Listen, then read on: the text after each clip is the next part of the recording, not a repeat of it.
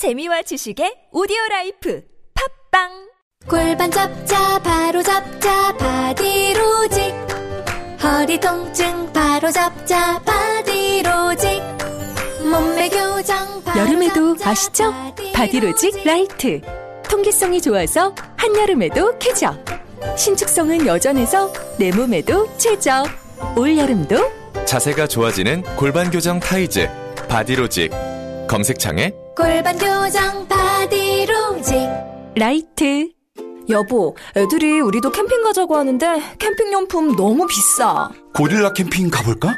중고 캠핑용품도 많고 모든 제품이 다른 매장에 반값도 안 한대. 진짜? 거기 어디 있는데? 전국에 다 있대. 그럼 당장 가보자, 여보. 철수야, 우리도 캠핑 가자. 검색창에 고릴라 캠핑. 웅이 엄마 배가 많이 나왔네 참 웅이 엄마 출산이 언제라고 했지? 9월 중순이요. 잘 됐네 동주민센터에 출생 신고할 때 출산 축하용품 신청도 같이 해 그게 뭐예요? 서울시가 7월부터 아이를 출산한 가정에 10만 원 상당의 출산 축하용품 주고 있거든 네? 모든 가정에요? 아, 그리고 7월부터는 서울시에서 모든 출산 가정에 산후조리 서비스도 지원해 준대. 어, 보건소에 신청해 봐. 게다가 9월부터 아동 수당 10만 원도 준대. 우와, 태어나라기가 복덩이네, 복덩이. 서울시가 우리 아이의 탄생을 함께 축하합니다.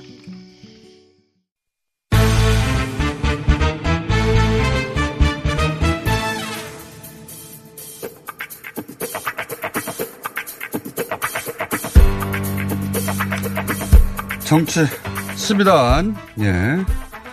박지원 의원, 14단 지난주에 14단 잠깐 올라갔다. 아무리 태풍이 온다고 그렇게 그것까지 밀려가면 안 됩니다. 트럼프 대통령이 제재를 빨리 풀어주고 싶다는 말을, 물론 뒤에 토를 달았어요. 비핵화가 되면. 근데 이 말은 빨리 풀어주고 싶다는 말이 본심 아닙니까?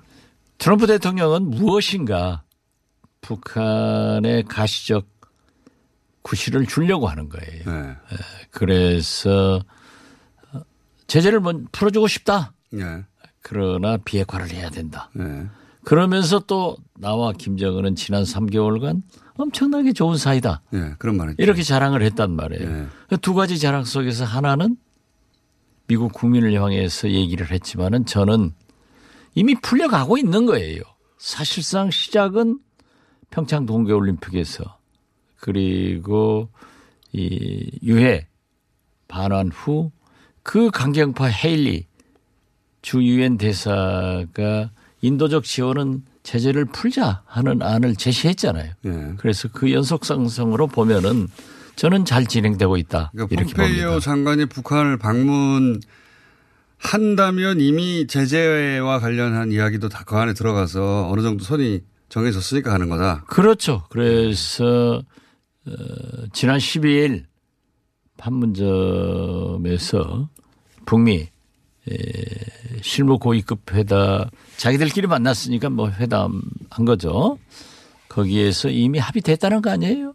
에, 폼페이오 장관이 에, 평양을 방문하면은 3차 때처럼 김정은 위원장이 안 만나는 게 아니라 만난다. 만난다. 에, 예. 그래서 제가 자꾸 예측이 최소한 미국이 요구하는 핵 리스트 예. 에, 그리고 좀 가시적인 것 특히 미 본토 예. 공격령인 ICBM 이런 문제에 대해서 상당한 진전을 보일 것이고 예.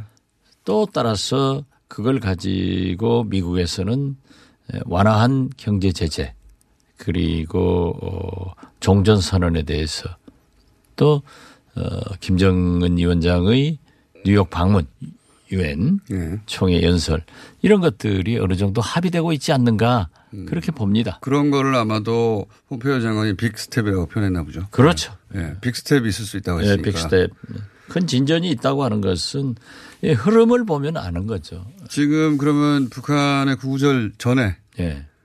폼페이오가 갈 가능성이 대단히 높고. 네, 저는 예, 조만간 간다고 그러니까 최소한 8월 말까지는 가지 않을까 이렇게 봅니다. 그것도 구구절에는 시진핑 국가 주석이 평양을 방문한다 하고 그 후에 우리 문재인 대통령께서 평양을 음. 방문하면은 숨가쁘게 진전되면서 이제 화령 점정은 예. 유엔에서 트럼프와 찍을 것이다. 9월 내내 그러면 그런 뉴스들이 계속 연속을 예. 그런. 예. 예. 지금 한반도가 숨 막히는 거죠. 예.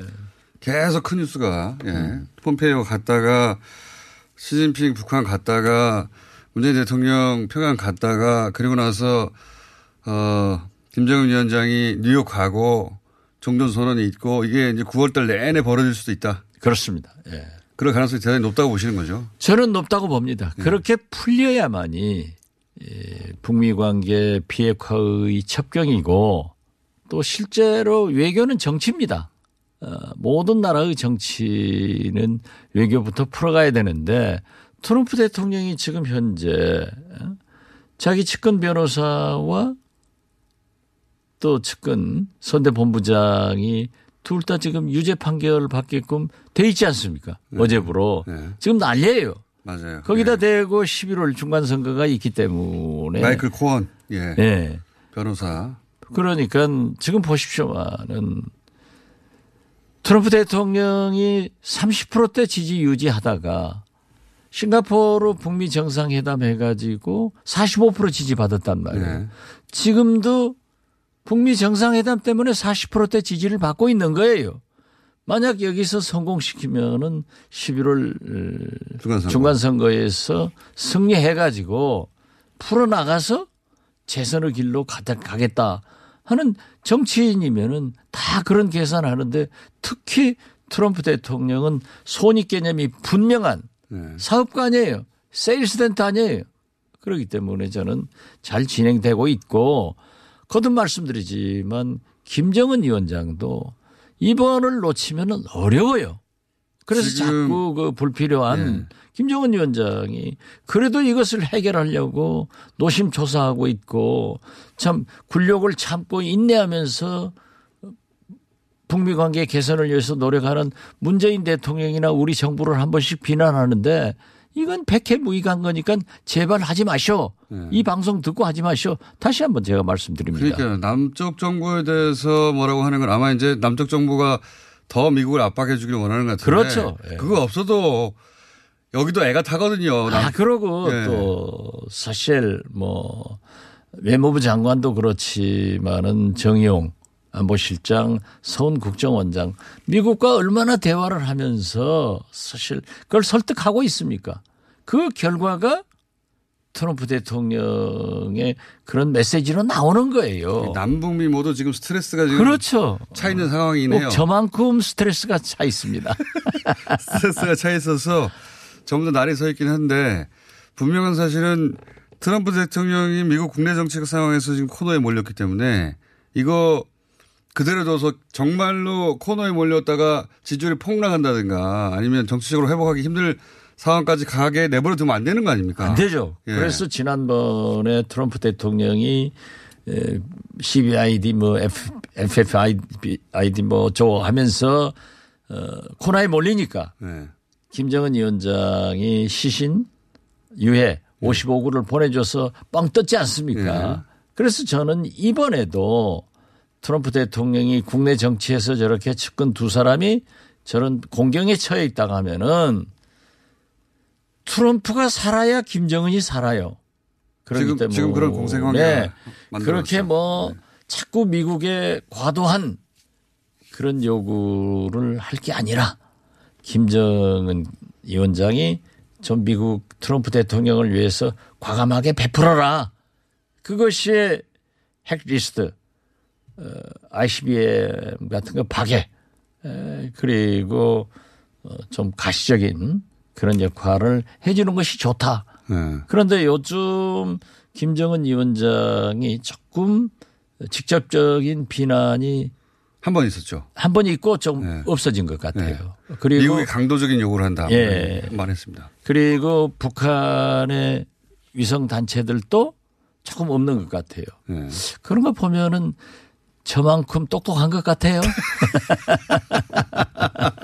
아니 이게 지금 뭐랄까요? 그 이게 이제 미국이 전략적으로 어 전략적으로 그 일부러 안 하는 게 아니라 미국 트럼프 대통령이 실제로 코너에 몰렸어요. 그죠? 그렇죠. 어려운 척 하는 게 아니라 전략적으로. 아니. 실제로 코너에 몰렸습니다. 트럼프 대통령이 아니면요. 지금 북미 관계 이거 개선 요원해집니다. 그러니까 70년 동안 아무도 안 했죠. 안 했죠. 그러니까 트럼프 대통령이 제일 자랑하는 게 이 근대사에 존경받는 클린턴 대통령도 오바마 대통령도 힐러리 국무장관도 못한 것을 나는 하지 않냐. 네. 계속 강조하죠. 그렇죠. 그것도 지금 뭐 30년간 못한 것을 나는 지금 2년째 하고 있지 않냐. 이게 큰 소리 뻥뻥 치다가 이게 만약에 안 되면 안 되면 안 되죠. 트럼프 대통령이 코너에 몰렸고 지금은 북한이 너무 재지 말고 좀 배팅을 해줘야 될 때다. 그게 네. 나쁜 의미로 활용이 됐지만요. 사실 김일성, 박정희 이 7사 공동성명 할 때 이후락 특사가 가서 만들어낸 게 유신을 만들어냈고 북한에서는 영구 집권, 네. 세습 집권을 만들어낸 거예요. 이렇게 김일성, 박정희처럼 독재자들은 네. 서로 협력을 해가지고 7사 공동성명을 내면서 국내 정치에서는 나쁜 정치를 했지만은 지금은 21세기입니다. 그렇기 때문에 21세기의 가장 큰 공공의 적인 북한의 핵 문제를 해결하기 위해서는 또 김정은 위원장도 경제 발전을 위해서는 트럼프 대통령을 도와주는 의미에서도 이번에 특단의 조치를 김정은 위원장이 해야 된다.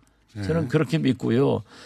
저한테 그러더라고요. 김기남 전 비서 지금도 어, 그분이 저하고 저녁 먹으면서 박지원 장관 선생의 언론 인터뷰를 모두 모니터링해서 정책에 반영합니다. 그래서 아마 이 방송 듣고 김어준 공장장의 말은 하나도 도움이 안 되지만은 박지원의 말은 진짜 도움이 될 것이다. 저는 이렇게 확신하는 바입니다. 그 북한 국민 여러분. 북한 주민 여러분이라고 해야 되는 거 아닙니까? 혹은 어, 북한 모니터링 요원 여러분 이렇게 하셔야 되는 거 아니에요? 그 진짜 미국 트럼프 대통령이 위기에 처했고, 예 그리고 곤혹스러운 건 맞고 지지율도 위험하고 하니 어 북한이 지금은 너무 재지 말 북한 내에서도 그런 게 있겠죠. 우리가 먼저 줬다가 미국이 되돌려 주지 않으면 어떡하냐 그런 불신이 있잖아요. 예. 근데 이, 이 결정은 김정은 위원장밖에 할 수가 없죠, 사실은. 그렇죠. 예, 리스크 테이킹을 하는 예. 거니까 실제 예. 그렇게 승부수를 던져야 될 타이밍인 거 아닙니까? 예. 최종 승부수는 아니지만 중간에 큰 승부수 한 번 던질 타이밍이다. 던질 거고 예. 그것이 거듭 말씀드리지만은 북한이 정상 국가 김정은 위원장이 정상 국가 원수로서의 길이다. 이렇게 생각합니다. 북한에서는 문명 국가라고 표현합니다. 예. 자기들이 뭐 비정상이냐 이렇게 말하면서. 그래서 이제 어, 싱가포르의 9월 한 달은 그런 또 다시 지난 싱가포르 회담, 그러니까 판문점 때부터 시작해서 싱가포르 회담 때처럼 싱가, 싱가포르는 한 달이 될 것이다. 예. 이렇게 보시는 것이고 그게 잘 될 것이라고. 아 그리고 지금 싱가포르 회담 끝난 게 거듭 말씀드리지만 두몇 달. 달 됐어요. 두 달 됐습니다. 두 달 조금 넘었어요. 예. 이때 뭐 몇십 년간 이루어진 비핵화가 완전히 되리라고 믿는 것은 그 잘못 생각하는 분들이에요. 완전히 되진 않겠지만 첫 번째 큰 스텝을 밟아야 된다. 그렇죠. 네, big 예, step이라고 예. 표현돼.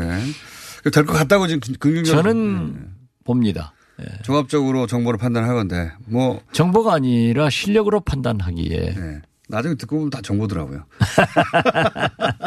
그런데 그렇게 실력이 있다 이렇게 좀 하는 거지 뭘 그래요. 이게 정보 정보 라인인 것도 실력이죠. 그게 다. 예. 그런 얘기는 안 하는 거고요. 네, 너무 많이 알려고 하지 마세요. 다쳐요. 대표님만 있는 라인이 있더라고요. 뭐 그 조현천 기무사령관 보세요. 너무 아. 많이 하니까 다치지. 그런 짓 하면 다쳐요. 지금 이 기무사의 계엄령 문건 같은 게 이게 결국 꼭대기에 박근혜 전 대통령이 있는 게 아닌가 싶은 정황이 하나 아. 당연히 있는 거죠. 예. 아니 그 공장장은 참 다스가 누구 거냐고 해서 MB 거라고 했잖아요. 그러니까 아니라고 했었는데 그런 거 박지원이 거다. 근데 MB 거 아니에요. 아 그 꼭지에 박근혜 대통령이 있는 거지. 네. 아 김기춘 실장이 어떤 분인데 그렇게 김관진 비서실장 비서실장이 아니라 안보실장. 안보실장 도 아니고 예, 그럼요. 그러면 박근혜 대통령의 어떤 지시가 없었으면은 그게 움직이겠어요? 그리고 저도 비서실장 공관 해 봤지만은 그 저 해봤지만은 그 공관에요 사람들 출입을 굉장히 자제시켜요. 예. 예. 거기에 또 들어오면은 경찰이 지키고 있어요. 예. 그런데 어떻게 대법관, 장관, 음? 네. 뭐 전부 불러가지고 거기에서 그런 밀당을 하겠어요. 그건 박근혜죠. 그거 아직 몰랐어요? 그거는 이제 사법농단에 관한 말씀하신 거고 이건 아니 사법농단도 기무사 문제도 다, 거기서 마찬가지다. 나오는 거예요. 다 마찬가지야. 예. 대통령의 의중이 없으면 안 되는 거다. 예, 그렇죠. 예. 아, 12월 9일 날 탄핵되는 날이에요. 예. 조현천 기무사령관이 왜 갔겠어요? 그 전에 만들어 가지고 보고하고 나서 갔죠. 부르니까 갔죠. 그리고 아, 그러니까. 예, 부르니까 아니 대통령이 안 부르는데 어떻게 들어갑니까? 아, 물론. 뭐 예. 보고 드리겠습니다 했든지 불렀든지 둘 중에 하나겠죠. 그렇지만은 그걸 음, 보면 딱 알죠. 우리는 해봐서 알아요. 예, 청와대 청와대는 대통령 중심으로 움직이니까요. 오로지. 그렇죠. 예. 모든 사람이 대통령의 비서거든요. 청와대. 어, 그렇죠. 예. 그래서 어, 김우선 장관이 가가지고 다른 사람 만났을 리도 없고. 아, 그래서 예. 최순실 사건 때도 어, 뭐 청와대 정문 통과하는데 다 이름 적고 있기 때문에 안 들어왔다. 예. 그래서 제가 그랬죠. 무슨 소리냐? 내가 뒤에다 차 태우고 내가 싹 지나가면 누가 내 차를 봤느냐? 네. 그래가지고 관저로 쓱 들어가서 문 앞에 탁 서면요 아무도 몰라요. 네. 그렇게, 했죠 실제로. 그렇게 했죠. 네. 나는 해봤으니까 안다니까. 해봤으니까. 관봉 쓴 것도 제가 이거 관봉 나온다. 해봤으니까. 해봤으니까 아는 거예요. 이 김우 사령관이 탄핵 당일날 들어갔다는 것도 대통령하고 다 얘기가 됐으니까. 아 그렇죠. 계엄령문권의 꼭지는 박근혜 전 대통령이 있을 것이다. 저는 100% 그렇게 믿습니다. 해봤으니까.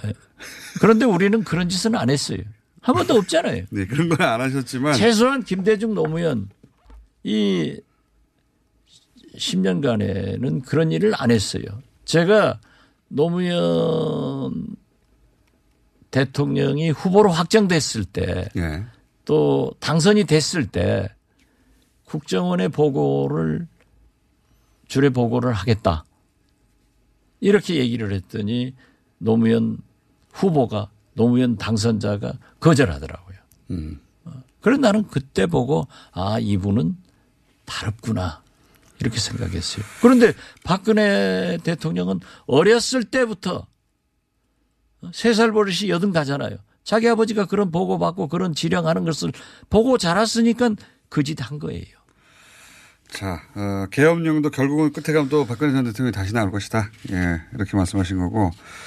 드루킹이 어제 끝났어요, 특검이. 이거 총평 좀 해 주시죠. 허익범 특검이 처음으로 잘한 거예요. 사실대로 잘한 거예요. 연장하지 않은 것은. 그렇죠. 예.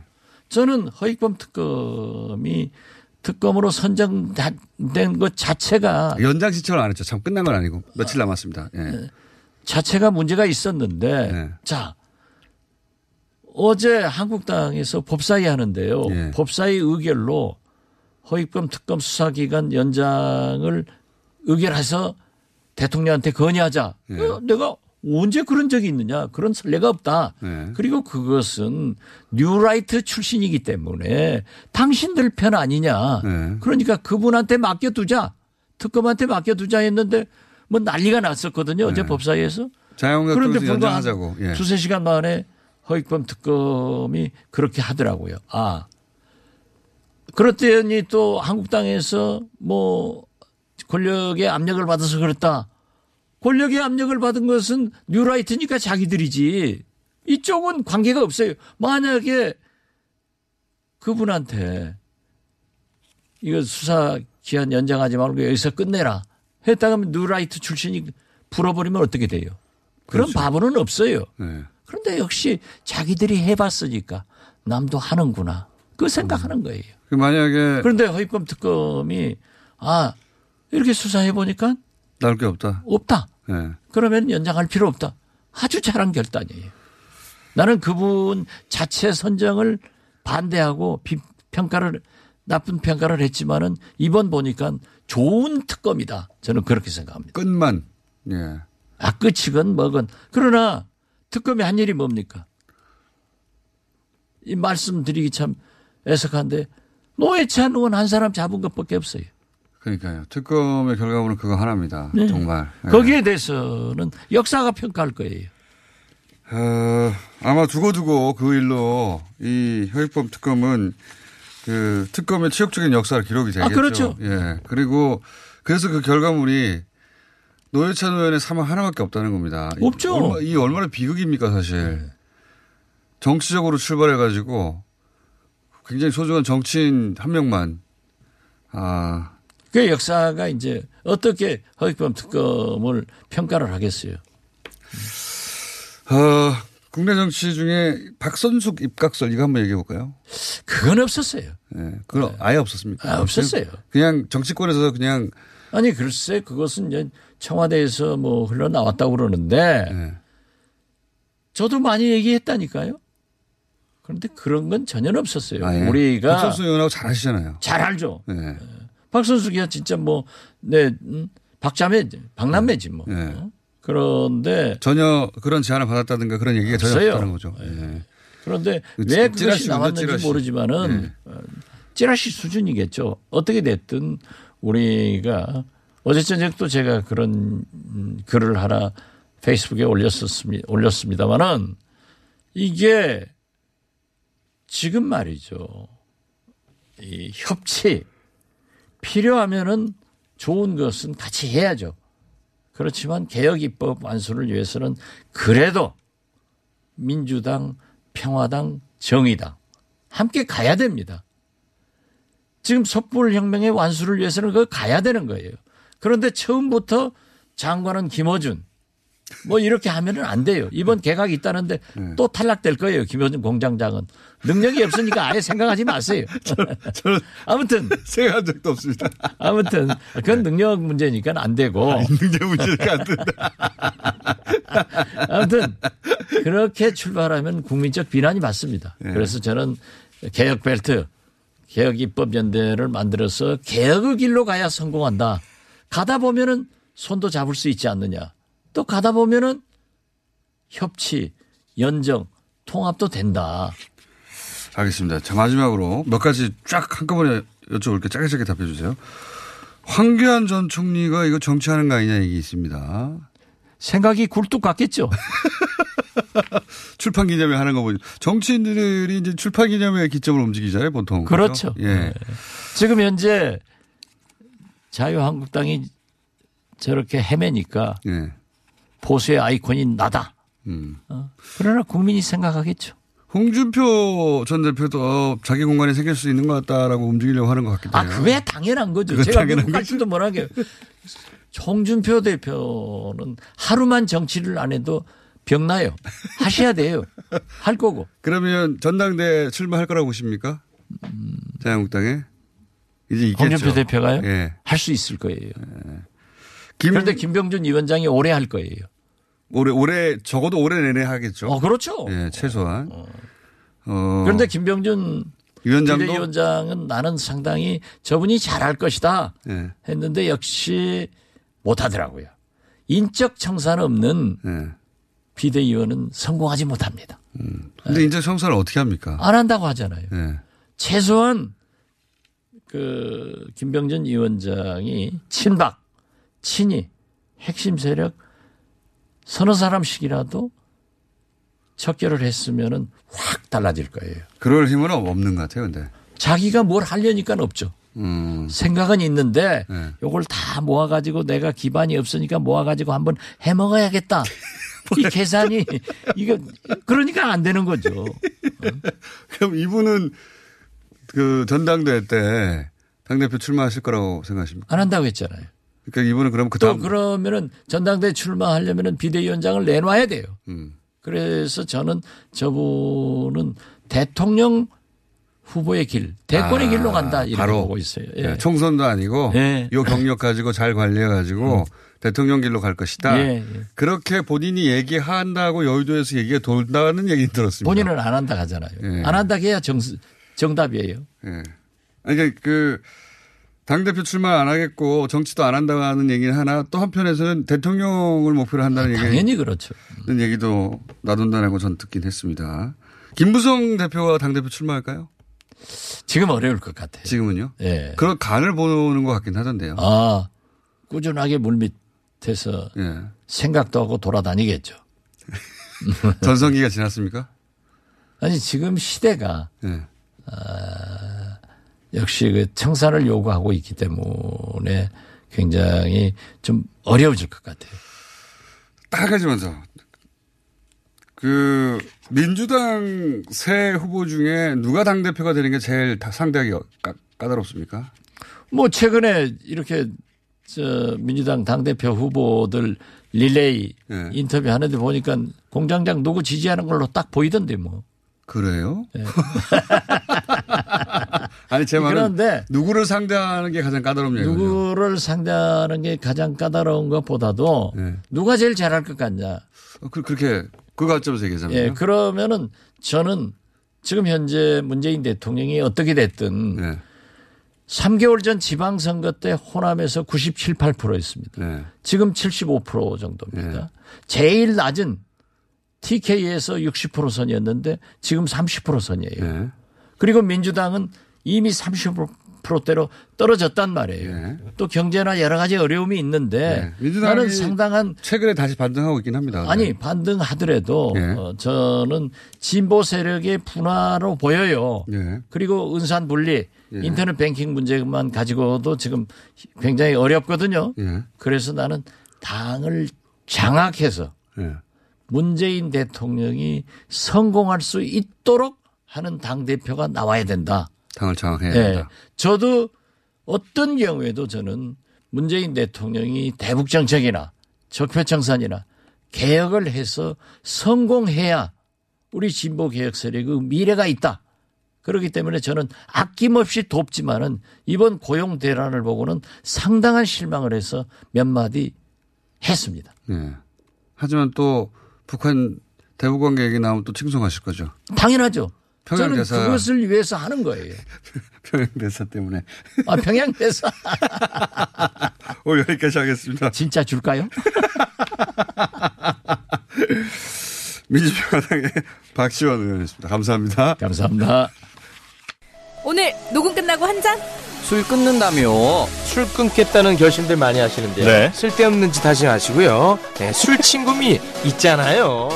아니 다들 술자리만 있으면 오라고 난리잖아. 술친금 들고 가야지. 술친금을 그렇게 퍼주니까 부르지.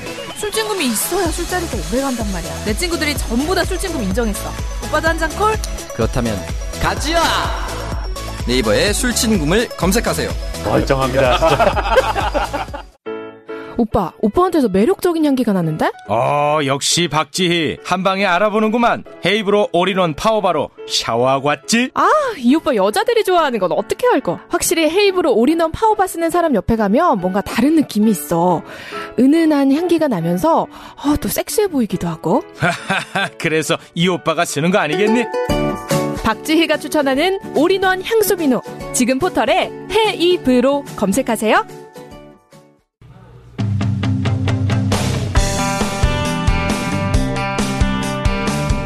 그것마저 알려주면 권실정 시장 나오셨습니다. 안녕하십니까. 안녕하십니까.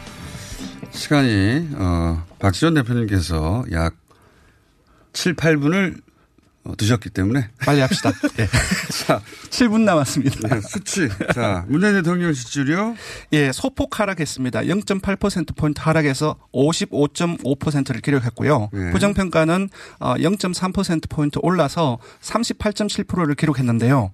예, 55, 죄송합니다. 55%선을 유지를 했습니다. 아시다시피, 어, 지난주 17일에 통계청 고용 지표가 발표됐습니다. 저는 이거보다 더 떨어질 줄 알았어요. 네, 저도 그렇게 생각 을 했는데요. 저지선이 55% 선에서 형성된 거 아니에요? 예, 월 화요일 날에 야당의 맹렬한 공세가 펼쳐졌습니다. 야당만 했나요? 거의 그 대한민국에 존재하는 거의 모든 언론은 예, 맞습니다. 언론도 마찬가지고 어, 소득주도 성장 맞습니다. 폐지해야 된다고 네. 정말 폭타 폭포수처럼 쏟아냈거든요. 네, 곧. 무너질 듯한. 네. 네. 어떤 그 기사에서는 어, 난데없이 베네수엘라의 현재 경제 상황을 아주 종합적으로 다루는 기사가 나왔습니다. 하여튼 뭐 어쨌든 그날 예. 기사는 대한민국이 야 이거 망하는 망하는가 보다 싶은 예. 기사예요. 월화에 고용 참사 소득주도 성장 기조 폐지 하게 맹렬하게 공세가 펼쳐졌는데요. 음. 21일 날 화요일 날에 52.4%까지 그러니까요. 떨어졌습니다. 하루 그날 기사량으로 예. 보면 네. 그럴만 했어요. 근데 이게 수요일 날에 드루킹 특검 수사기한 연장 포기 소식이 있었, 있었고요. 그리고 소상공인 자영업자 지원 대책 발표가 있었습니다. 그리고 올 하까지 가려져서 제대로 이제 보도가 안 됐던 이상가족 상봉 소식이 마지막 날이었죠. 그때 일부 있었고요. 수요일 날 상당폭 반등을 해서 56.6%를 기록했고 종합적으로 하면 55.5%를 기록했습니다. 상당히 선방한 수치가 아닌가 싶습니다. 그러니까 네. 월화에 쏟아졌던 경제 관련 뉴스가 떨어뜨린 걸 그 다음날 바로 회복을 했네요. 네, 그렇습니다. 민주당으로 넘어가면은 민주당이 지난주 39.6%를 기록해서 거의 그 탄핵 전국대 네. 수준까지로 떨어졌는데요. 이번 주에는 모처럼 반등했습니다. 1.7%포인트 상승을 해서 41.3%를 기록했고요. 진보층에서 55%에서 60%로 어, 올랐는데 이 부분이 눈에 띄입니다. 역시 한국당도 상승을 했습니다. 3주째 상승을 해서 2%포인트 상승을 해 21.9%가 나왔는데 이 수치는 6.13 지선 이 에서 한국당 당내 경선이 한창일 때 사, 어, 지난 4월 4주차에 21.1%를 기록했습니다. 그 이후 한 4개월 만에 다시 20%대를 올랐었습니다. 그러니까 보- 민주당의 뭐 민주당이 거의 50% 중반대까지 올라갔었는데 그때 6, 아, 6.13 고 주간에는 57%까지 올라갔습니다. 그때 네. 이후로 이제 한 10여 프로 이상 지금 지지층이 떨어져 나갔단 말이죠. 네, 일부는 정의당, 일- 일부는 아직까지 무당층에 머물러 있는데 그 무당층에 있던 어, 유권자들이 일부 한국당으로 지금 그렇죠. 모여 있는 추세이고 대부분은 보수층과 TK에서 어, 결집을 하고 있는 추세로 보입니다. 정의당은 조금씩 내려가고 있고 예, 보니까. 어, 정의당은 크게는 떨어지지 않습니다. 조금씩 조금씩 3주째 내림세가 지속되고 있는데요. 0.5%포인트 하락해서 12.8%가 나왔고요. 어, 바른미래당은 지난주에 7.3%로 모처럼 만에 7%대를 어, 올랐었는데 이번에는 또 다시 떨어졌습니다. 1.5%포인트 하락해서 5.8%가 나왔고요. 어, 민주평화당은 2.9%를 기록했습니다. 이번 주준 조사는 TBS 의뢰로 리얼미터가 8월 20일부터 22일까지 4월 동안 전국 19세 이상 1,502명을 대상으로 했습니다. 이후 무선 전화 면접 자동 응답 방식으로 실시했고 오차는 95% 신뢰 수준 플러스 마이너스 3.1%아 2.5% 포인트입니다. 응답률은 6.6% 6%입니다. 요거 네. 어떻게 표준으로 네. 녹음해 놔야겠어요. 아, 그거 좋습니다. 아, 정말 좋은 것 같아요. 아주 빠르게. 네. 네. 어, 이거 하느라고 마음도 급하고 시간도 까먹고 하니까 상당히 급합니다. 숫자가 다르거든요. 네. 요 숫자만 그때그때 집어넣는 것으로. 아, 좋습니다. 기계음으로 하던가. 네. 미리 주세요. 저희가 네. 기계음으로 녹음해 버릴 좀, 테니까. 예, 네. 조금 이제 저, 저 목소리 말고 자, 그것마저 알려 주마. 목소리. 네, 알겠습니다. 예.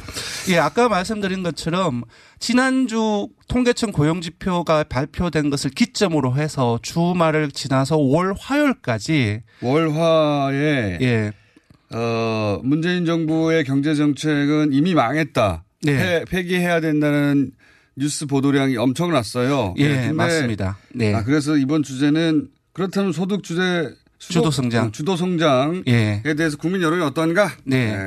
그 사실 실적절한. 예 네. 문재인 정부의 핵심 경제 정책 방향은 세 가지입니다. 소득주도 성장하고 공정 경제하고 혁신 성장인데 네. 그 중에서도 문 대통령의 국정 철학의 가장 근간이 되는 경제 정책 기조는 소득 주도 성장입니다. 네. 그러니까 야당이 폐기를 하라고 해서 폐기를 할 수 있는 어 사안은 아닌 거죠. 문재인 정부가 예산을 처음 첫 임기 첫 작년 네.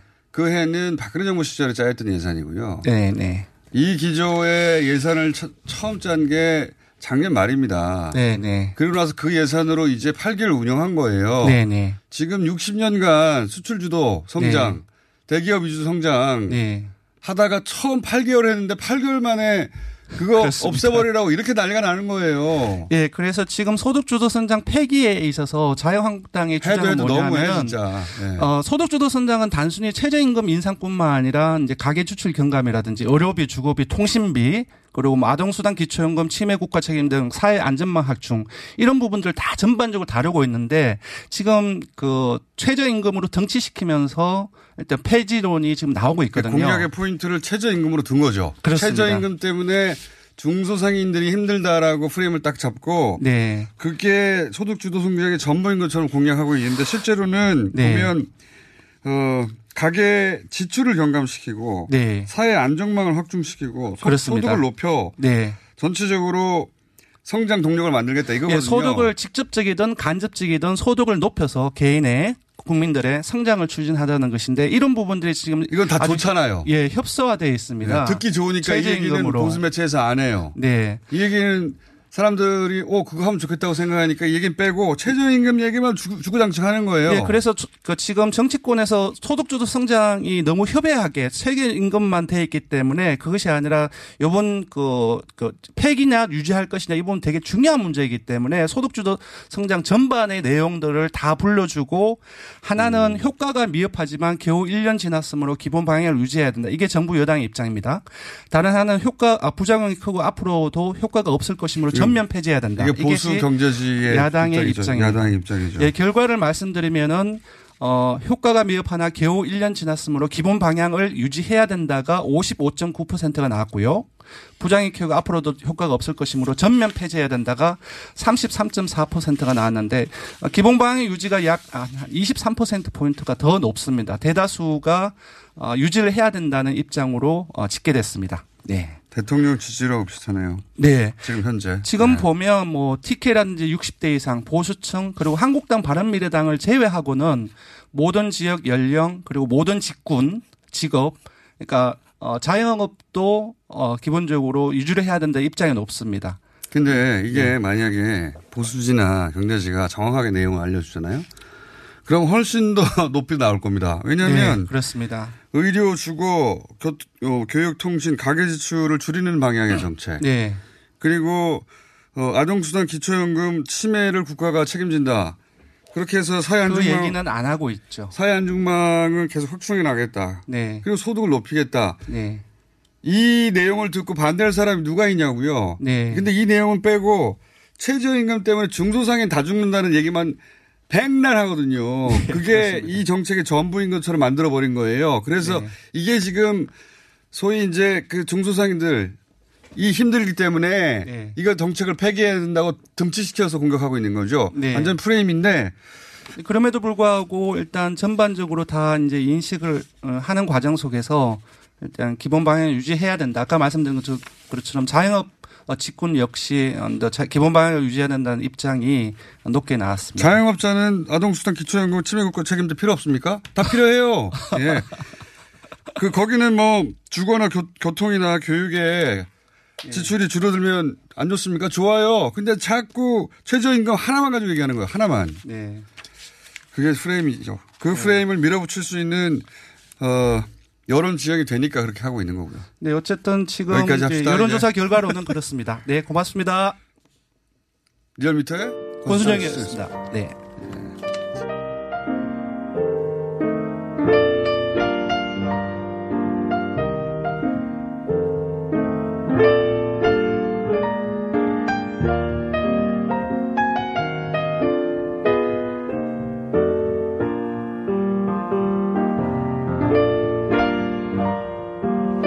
불친절한 AS. 시간이 없어 하나만 읽어드릴게요. 소득주도 성장 이제 시작인데 벌써 결과 안 나오니까 끝내라는 게 말이 되느냐. 그렇습니다. 네. 60년간 해왔던 거 제대로 안 돼가지고 여기까지 왔잖아요. 그래서 새로운 정책 펴려고 그러는데, 그, 막 시작했는데 없애라고 하는 거죠. 예. 그 프레임에 넘어가지 마시길 바랍니다. 여기까지 하겠습니다.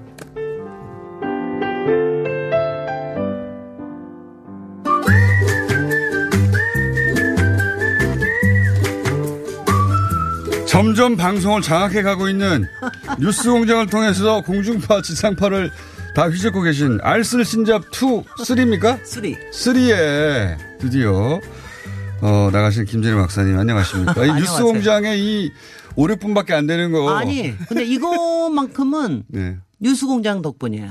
난 뉴스 공장에 와서 김호중 공장장과 이 도시 이야기를 가지고 수다를 떠는, 그러니까 제가 수다를 떨 수 있다라는 걸 이걸 통해서 증명을 했거든. 그래서 그래서 수다 프로그램인 알트럴 신잡에서도 초청을 하는 것 같습니다. 아니 수다를 떠는데 네. 어 근본이 있는 것 같다. 이렇게 이제 듣다가 생각하는 거죠. 네. 아니 그래서 저 이번에도 뭐 지난 주말에 이렇게 뉴스가 나왔는데 많은 사람들이 반가워하는 거 보니까 네.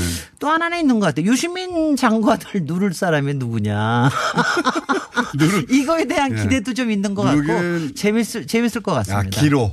기로. 아니 그러니까 뭐 기는 팽팽하겠습니다. 아니 여기서 네. 뉴스 공장에서 배출한 예. 업계의 스타들이 많습니다. 네. 정치 쪽으로도 스타가 많고 아 여- 저는 저는 스타 안 될 거예요. 예. 방송 쪽으로 그 저희 그 미국 담당하셨던 김지훈 박사님 네, 지금 네. 100분 지금 토론 사회 100분 토론 사회 보시죠. 100분 토론 네. 사회 봐가지고 저희 섭외도 잘 안 돼요 요새. 네. 뭐, 글쎄. 그- 아니, 근데 그건 좋은 일이에요. 여러 스타들을 갖다가 자꾸 길러낸다라고 하는 게, 그거는, 네. 그거는 정말 사회에 대한 공헌입니다. 뉴스공장, 김원정 공장장이 큰 사회적 역할입니다. 최용수 감독이라고 있습니다. 네. 그분 그분도 지금 SBS에 어 해설자로 들어가셨죠. 예, 해설자 네, 인- 네. 인기 폭발이에요. 여기, 여기에서 참 굉장히 재미나게 맛깔지게 네. 얘기하셨어요. 폭발. 네. 여기를 거쳐 그 당 대표나 원내 대표도 많습니다. 여기를 그럼 거쳐가는. 제가 빨리 자리를 비켜드리고 딴 사람이 와서 좀 커야 되겠네. 또. 아니죠. 쭉쭉 쭉쭉 다 뽑을 때까지 다 하여튼 간에 뽑으셔야지. 저기, 저기, 재미, 재미나게 해보려고 노력을 최초의 할 여성. 패널 아닙니까? 아, 그러니까 최초의 여성 패널이라는 게 솔직히는 골치 아파. 정말 골치 아픈 게요. 네. 그러니까 이게 여성성이라, 그러니까 그거에 대한 기대가 있거든요. 그러니까 네. 제가 그러니까 여성성을 어떻게 보여줘야 되나. 근데 제가 뉴스공장만큼만 하겠습니다. 그러면은 다 제압할 수 있어요. 네, 그럴 수가 있을 것도 같고. 자, 자, 오늘 어- 저기 저희가 어디입니까? 여름 도시가. 여행, 네. 여름 저 도시 여행 특집을 저희가 이제 쭉 한 두 달 동안 해왔는데 오늘 그 마무리하는 겸 네. 제가 오늘 주제를 보이지 않는 도시라는 거로 가지고 왔어요. 보이지 않는 도시요? 네네. 근데 근데 이게 책 제목에서 보이지 않는 도시들이라는 책, 책 제목이 있는데 그 이탈로 칼비노라고 굉장히 근사한 이탈리아 작가가 쓴 책이에요. 네. 뭐 제가 정말 좋아하는 책이고 아 저도 죽기 전에 그런 책을 좀 썼으면 좋겠다 이런 생각을 하는 책인데 어, 그러니까 내용은 이래요. 쿠빌라이 칸, 네. 그러니까 징기스탄의 네. 이제 손중가요 그렇죠. 그 사람하고 마르코 폴로 예. 이 사람 둘이 만나요. 만나가지고 얘기하는 거를 아, 소설이에요? 그냥 어, 소설 소설인 듯 소설 아닌 소설 같은 아, 책. 소설의 뭐, 형식을 어, 빌려서 네네. 도시 뭐 얘기를 이런 하는 거다. 책이에요. 예. 근데 거기서 이제 마르코 폴로가 자기가 봤던 도시들을 쫙 얘기를 아. 합니다. 그리고 이제 쿠빌라이 칸하고 대화를 하는 거예요. 아하. 근데 정말 여러 가지 은- 은유와 상징과 뭐 이런 게 들어와 있는데 그 도시들이 사실은 네. 누구 어느 도시를 얘기를 하느냐 하면 여러 도시를 얘기하는 것 같은데 사실은 그게 다 베니스를 얘기하는 거예요. 아. 마르코 폴로가 베니스 출신입니다. 그렇죠. 어, 그러니까 베니스를 얘기하는데 쿠빌라이 칸은 뭐안 와봤잖아요. 어, 거기. 그런데 베니스에. 그런데 베니스 그랬더니 나중에 그걸 알아요. 책 뒤- 뒤에쯤 가서 그, 그런데 너, 너 그러면 왜 베니스라고 얘기를 하지 않느냐 하고 물어봐요. 그랬더니 이제 이 마르코 폴로가 그렇게 합니다. 이 도시란 기억 속에 있는데 그 기억 속에 있는 거를 입 밖에 내면 그 기억이 훼손되거나 사라지거나 왜곡되거나 고정될까봐 두렵습니다. 이런 얘기를 해요. 무슨 첫사랑에 대한 연심처럼 얘기하는. 아, 그게 도시에 대한 사랑이에요. 그러니까 그게 사실 우리가 모든 것에 대해서 그렇지만 어, 그러니까 베니스에 대한 사랑이는 그러니까 이게 이거를 우리가 말로 표현을 할 때 이거를 그대로 표현을 할 수가 없다 이거죠. 그 다음에 또 하나는 도시라고 하는 게 그렇게 수많은 기억을 가지고 그러니까 한 도시가 여러 가지 특색을 가질 수 있다. 뭐 이런 얘기를 해서 아주 근사한 건데 제가 이제 왜 이 얘기를 하냐면 제가 요번에 가는 알토시 잡에 가는 도시가 아테네인데 아테네는 저는 한 번도 안 가본 도시예요. 사람들 놀랍니다. 아테네는 저한테 보이지 않는 도시예요. 그러니까 그리고 제 머릿속에만 구축되어 있는 도시입니다.